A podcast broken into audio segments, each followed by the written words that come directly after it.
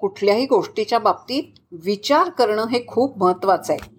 कारण आपण जसा विचार करतो ना तसे आपण होतो. हे स्पष्ट करण्यासाठी स्वामी विवेकानंदांनी एक गोष्ट सांगितली होती.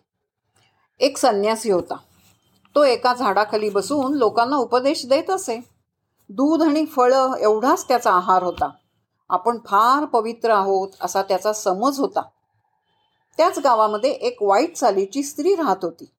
दररोज तो संन्यासी त्या स्त्रीकडे जाऊन तिला समजावून सांगत असे की पाप करत राहिल्यामुळे नरकाची प्राप्ती होते. तू तर दररोजच पाप करतेस ती गरीब स्त्री आपली जीवन पद्धती बदलू शकत नव्हती. कारण तोच तिच्या उदरनिर्वाहाचा एकमात्र उपाय होता. संन्याशानं रंगवलेल्या आपल्या भविष्याचं किंवा भवितव्याचं भयंकर चित्र पाहून ती व्यथित झाली दुःखी झाली रोज रडून ती ईश्वराची प्रार्थना करत असे परमेश्वरा मला माझा मार्ग नाही रे बदलता येत.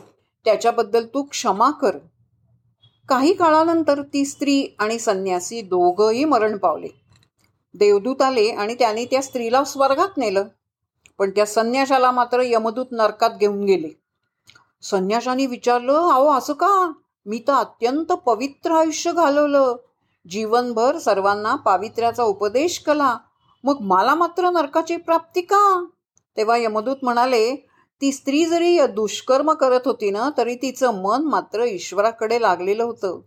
ती नेहमी आपल्याला कराव्या लागणाऱ्या व्यवसायाबद्दल ईश्वराची क्षमा मागत होती. आणि मुक्तीची इच्छा करत होती. याच्या उलट तू मात्र पवित्र जीवन घालवतोस किंवा घालवलंच म्हणतोस. पण तुझं मन मात्र इतरांच्याच दुष्कर्माकडे लागलेलं होतं. तुला नेहमी पापच दिसत होतं. तू पापाचाच विचार करत होतास. म्हणून जेथे नित्य पापच असतं त्या ठिकाणी तुला नेण्यात येलं आहे. बाह्य आचरण कितीही शुद्ध असलं तरी शुद्ध हृदय हवं. शुद्ध हृदयाला केवळ शुद्ध शुभच दिसतं. त्याला अशुभ काही दिसतच नाही. मानवदातीचे रक्षक होण्याचा कधी आवही आणू नये किंवा पाप्यांचा उद्धार करण्याचा संतपणाही दाखवू नये. आपलं मन शुद्ध ठेवण्याचा प्रयत्न करावा. यासाठी आपल्याला एक गाणंही आपल्याकडे मनसुद्ध तुझं गोष्ट आहे पृथ्वी मोलाची. तू चाल पुढं तुला रगड्या भीती कशाची अनपरवाही कुणाची. तुमचं मन स्वच्छ ठेवा. आणि मन निर्मळ ठेवलं तर बाकीचं सगळं धुतलं जातं. ही काळजी मात्र घ्यायची कुणी? माझी मीच घ्यायची.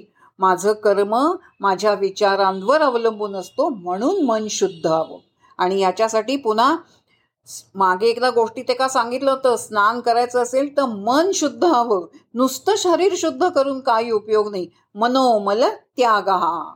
मनाचा मळ नाही असं मन शुद्ध हवं. आंघोळीला चलार अंग आपुलं भिजवार हर हर गंगे म्हणता म्हणता मन भी आपुलं धुवार. एकाच विचाराचे किती दाखले आपल्याला आपल्याच साहित्यामध्ये मिळतात? हो की नाही?